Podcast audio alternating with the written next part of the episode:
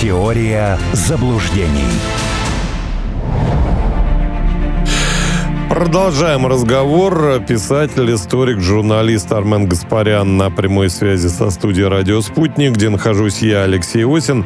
Ну и немножечко закроем тему международной политики замечательным совершенно казусом. Я думаю, вы с удовольствием его прокомментируете, когда Германия свои собственные танки готова э, ремонтировать или первично осматривать, скажем так, за 12 тысяч евро, а Польша требует 100.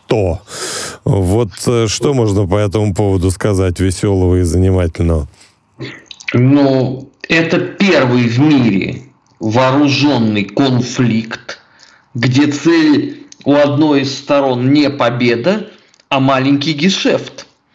Потому что э, хуторянин Микола, понимая, что ехать на Лео Панзере в сторону Э, наших пархатых азиатских орд это хлопотно, можно не выжить, предпочитает наехать на мину, после чего танк отвозят на ремонт, и Микола это дело перекуривает на сеновале. Дальше вступают поляки которые за небольшой мелкий прайс начинают это ремонтировать.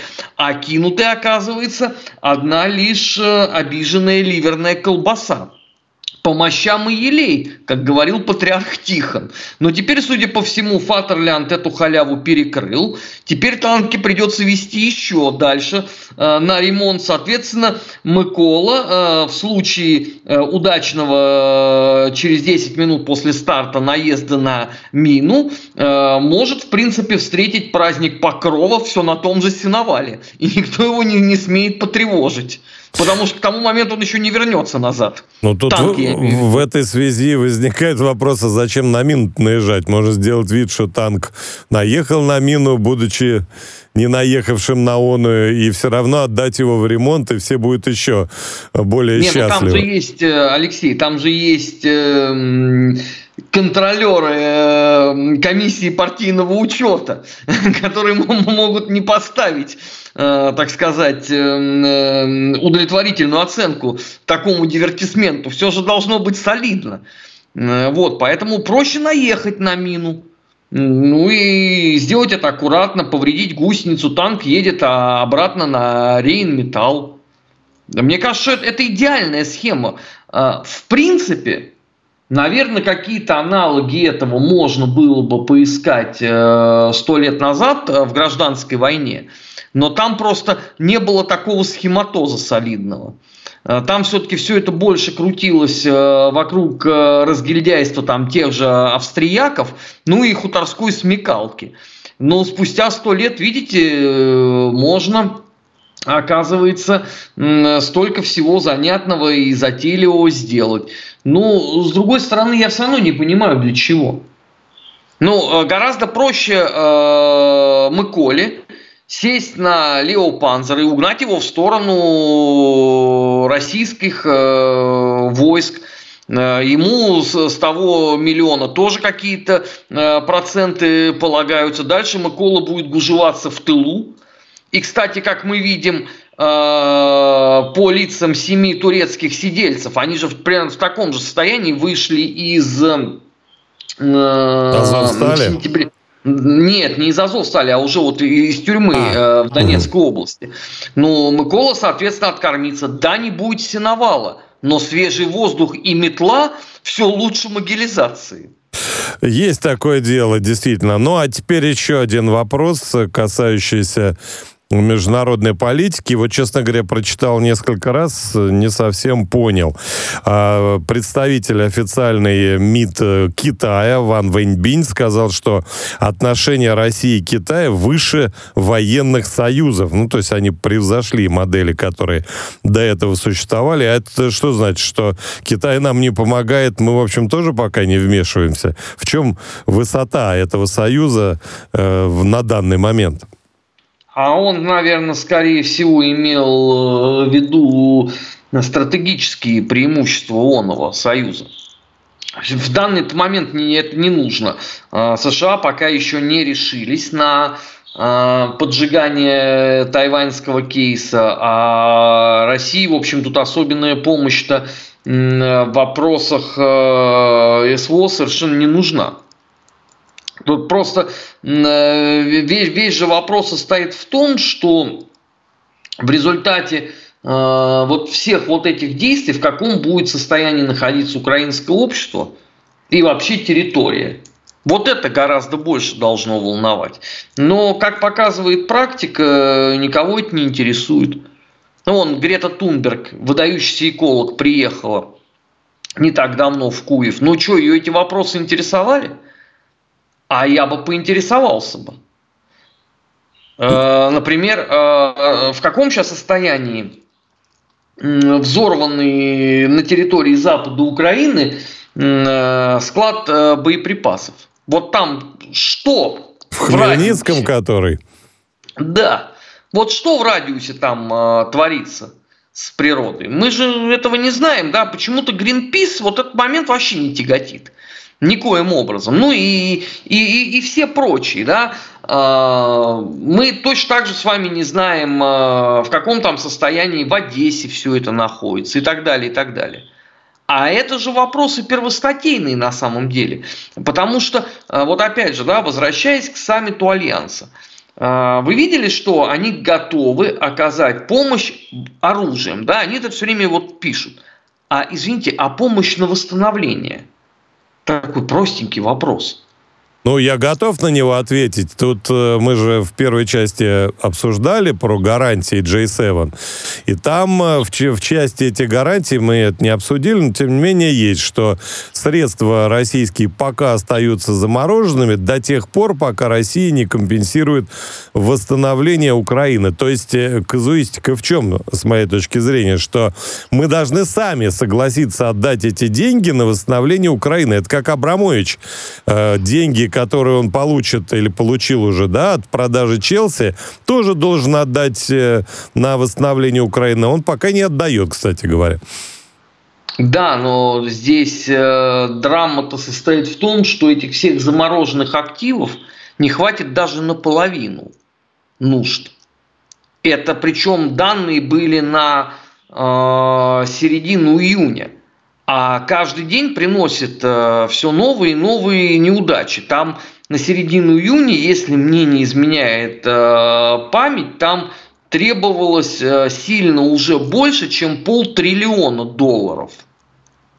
Ну, ну как несложно понять, да, это российские активы здесь вам ничего не дают. Ну, там тоже все-таки 300 миллиардов, да? Э, имеется в виду. Плюс репарации, конечно, все время об этом говорят.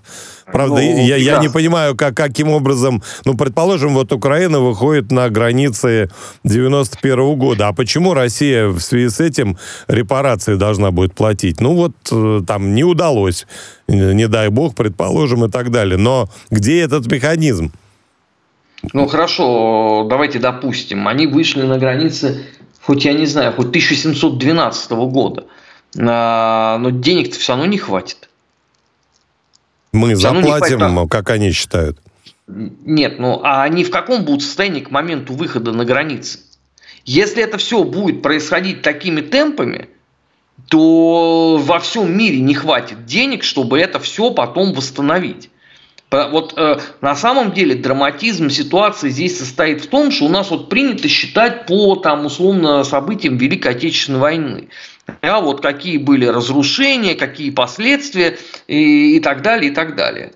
Ну, давайте вспомним. Харьков закончили реконструировать после вот этого всего в конце 70-х, в начале 80-х годов. Полностью закончили. 30 лет да, после войны. При том, что это сверхмощный Советский Союз. Да, где еще, извините, на тот момент это все э, так не разворовывалось, как э, в эпоху Михаила Сергеевича Горбачева. Теперь вопрос, каким образом это делать все на Украине при вот таких вот э, бесконечных схемах? Вот сегодня, э, нет, не сегодня, вчера, вот они когда на сцене стояли, да, это э, такой аналог Rolling Stones – Зеленский, Кулеба, Резников, Ермак. Резников, да, и, по-моему, Геращенко все-таки была, вице-премьер правительства. А, так вот, у Ермака один коррупционный скандал за другим. А, у Резникова скандал за продукты питания. Да, и... он там лук покупал за, за золотой, у него лук был, да. Да, ну и у Кулебы то же самое. Так вот, с таким уровнем коррупции вы что делать будете? Ну, я вам тоже отвечу. А что с Ираком, например? Вот он с 2003 года как стоял, так и стоит полуразрушенном да, состоянии. Только, только где Ирак находится? Он же не находится на территории Европы, правда? Он же взгляд никому не мозолит. Ну, а что Евро? Ну, будет мозолить, ничего страшного. Ну, а нет, а это вот это другая история. Вокруг э, Ирака не было такого э, телодвижения сочного, да, с воплями э, «Жесуи хутор» и, и, и все прочее.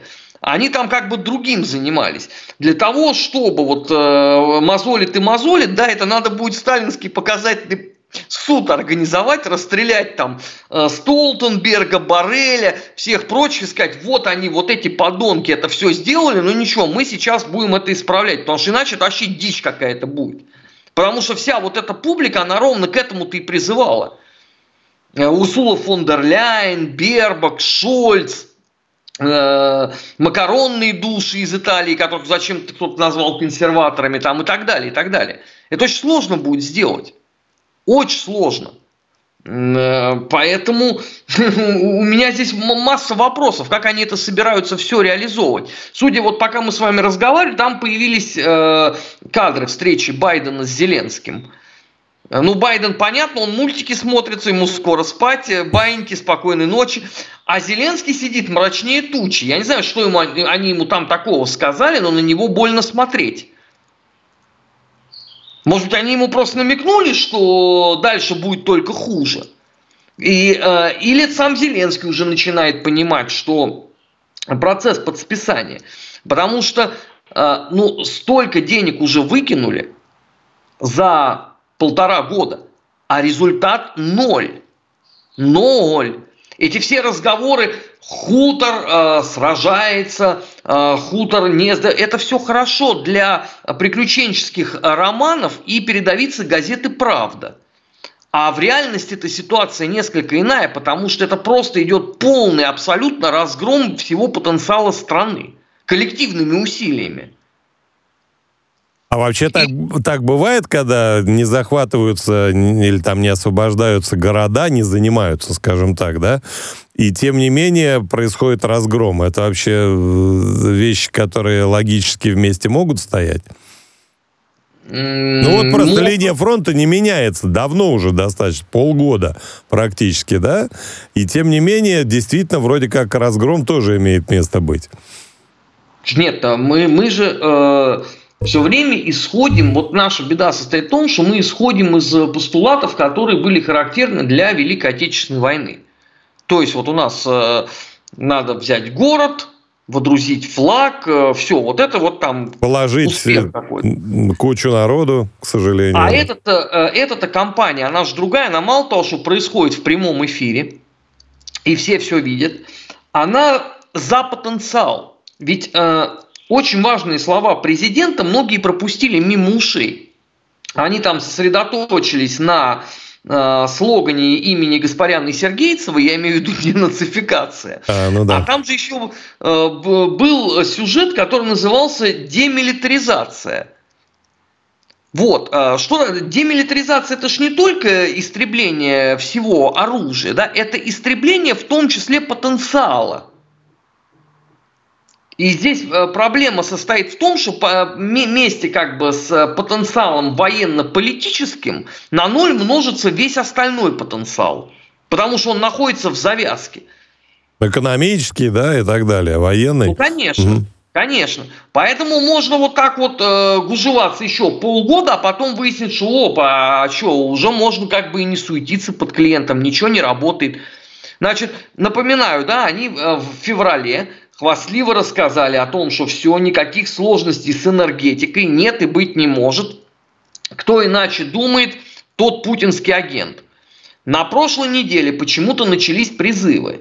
а, что, уважаемые громадяне, пожалуйста, экономьте электроэнергию. Я человек не ленивый, а, я полез разбираться, а почему, собственно? Ведь э, ударов-то не было, да, последние там полтора-два месяца. Никто не трогал эту инфраструктуру. И выяснилось, что э, удары-то прошлые э, требуют достаточно серьезного финансового вложения. А в нынешних условиях денег на это нету и не предвидится. Второй момент. Для того, чтобы отремонтировать, надо закупиться, но не, не у американцев, а у агрессора и оккупанта. Потому что они несовместимы, как бы, вот эти конструкции все. То есть, если как бы э, закупиться у Соединенных Штатов, это надо э, разрушить все и построить по новой. Это еще дороже получается. И в результате износ плюс отсутствие капитального ремонта, э, плюс э, цветение гераний.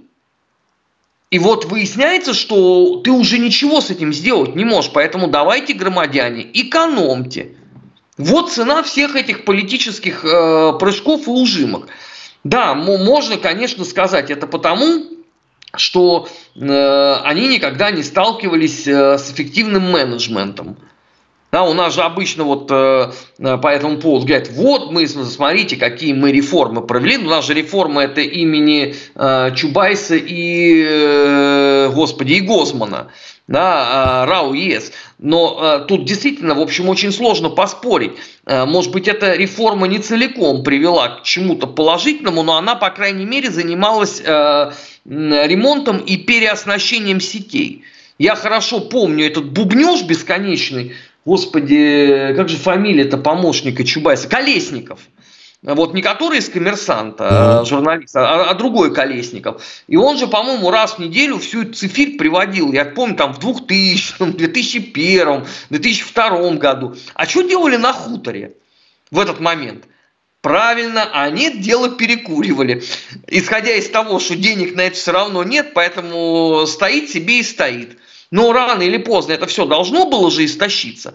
И это совпало с ударами по объектам инфраструктуры. Ну, а сейчас кто-то э, этой темой занимается, я поговорил с киевлянами. Они мне вот обрисовали ровно ту ситуацию, которую я вам рассказал. И на вопрос, ну хорошо, а если нельзя э, закупить в России, то, может быть, тогда ну, схема под схемочкой схемулька – может быть, там с какой-нибудь Арменией договориться, ну там, я не знаю, с Киргизией, чтобы они заказали себе, а вы потом у них бы это дело выкупили. Угу. Да, сказали киевляне, только ты понимаешь, насколько счетчик станет больше? Ну, конечно, еще бы.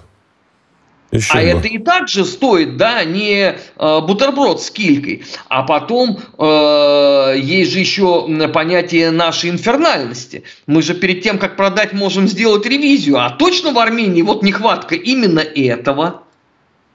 Мы же все прекрасно понимаем, куда это может пойти. Я больше скажу, Арман Сумбач, я в Одессе подряд несколько лет бывал, это где-то седьмой, восьмой, чуть-чуть дальше туда, да? Так вот, там не всегда электричество-то было, на ночь отключали, и воду, кстати, тоже не всегда давали, так что там были подобные проблемы, даже невзирая на герани, там, не знаю, ланцета или что-то еще такое зловредное для ну, потому что этим никто не занимался никогда. Да, да, да, ну то есть проблема была. А, еще одну хочу тему обсудить, как раз там осталось некоторое количество минут. Вообще просто по вашему профилю, да? А, Государственная Дума во втором и третьем чтении приняла закон о том, что 12 мая у нас будет День воинской славы в связи, так сказать, с крымской наступательной операцией 44 года, 944 -го. Я, признаться, при всем уважении к операции, к Великой Отечественной войне и к воинской славе, не совсем понял. Вроде есть там 23 февраля, 9 мая, там 4 ноября. Э, зачем нам вот это? Нужно ли нам оно? И почему это все вот э, принимается сейчас? Ну, э, потому что, Алексей, у нас есть э, категория людей неугомонных, кому вот нечем заняться особенно, да, и они все время э, пытаются придумать государству дополнительные праздники. Значит, до этого на протяжении лет, наверное, 15 выносился мозг всем по поводу того, что нету праздника, то есть нету памятной даты разгрома Квантунской армии Японии и, соответственно, окончания Второй мировой войны. Потому что, как известно, 9 мая – это окончание Великой Отечественной войны. Да, там 2 или 3 сентября, по-моему, да? Да. Угу. Попутно с этим а, появилась идея, раз значительная часть э, городов-героев находится теперь значит, за пределами Россиюшки, то нам надо сделать свои города-герои. Э, в процессе выяснилось, что оказывается там у этих городов-героев есть статут, не получается. Поэтому придумали увеличить э, число городов воинской славы. Это еще во времена Дмитрия Анатольевича Медведева было. Э, некоторые города, которые стали городами воинской славы, я даже не сразу вспомнил э, могучие вот эти вот операции эпохи Великой Отечественной войны. И вот после этого выяснилось, что у нас оказывается куча дат, которые вообще никак нигде никем э, не зафиксированы, что в общем является правдой. Э, но это все крутится исключительно почему-то вокруг Великой Отечественной войны. То есть э, там э, бои, например, Первой мировой никого не интересуют. Что там ну, бои Первой? Там Полтавская битва 9 июля, например. Ну, да, да много чего можно назвать. Вот все крутится mm-hmm. вокруг Великой Отечественной войны. Вот поскольку Крым вернулся в родную гавань, вспомнили про это. Не, я в принципе за. У меня только один вопрос. А может быть, можно это проще сделать? Может быть, это надо пакетно как-то? Собрать все эти памятные даты. Ну, слава богу, у нас есть Институт военной истории. Пусть подготовит список вот этого всего, всех самых знаковых событий, которые мы там упустили, не учли, там что-то еще с ними, и пакетно принять. Почему это надо вот все вот так вот растягивать, я искренне не понимаю. Потому что вот сегодня, да, по поводу Крыма, а недели 3-4 назад было как раз по поводу Японии. Вот почему это нельзя в один раз все сделать? Просто э, федеральный закон о дополнениях к, к вот этому списку э, военно-исторических э, памятных дат. Почему надо это делить все время? Для чего?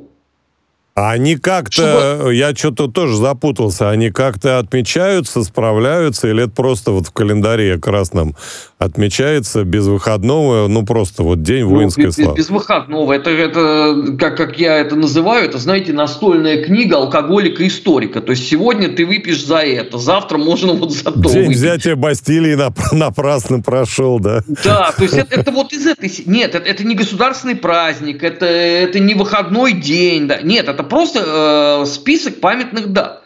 Поэтому вот у меня и вызывает изумление, почему это нельзя однажды вот собрать это все воедино. Заодно туда включить Первую мировую, там, Первую Отечественную войну, там, Полтавскую битву, что-то. Почему это все всегда растягивается во времени? И самое главное, да, когда наконец-то вот эта очередная памятная дата принимается – это просто предмет такой вселенской гордости, как будто, я не знаю, 20 новых профицитных статей бюджета приняли. Ну, правда, ну, ну это вот овчинка выделки не стоит. И не говоря уже о том, что вообще, вот на, по моему разумению, да, это должна быть прежде всего памятная региональная праздничная дата для Крыма, для mm-hmm. республики Крым, да, и для э, города федерального значения Севастополь. Ну, по идее, это вот там вот сначала должно работать. Нет, ну это помните, как мы все стали очень сильно изучать э, события Великой Отечественной в районе Новороссийска, где-то Малая Земля, да, когда mm-hmm. Леонид Ильич там книжку написал и прочее.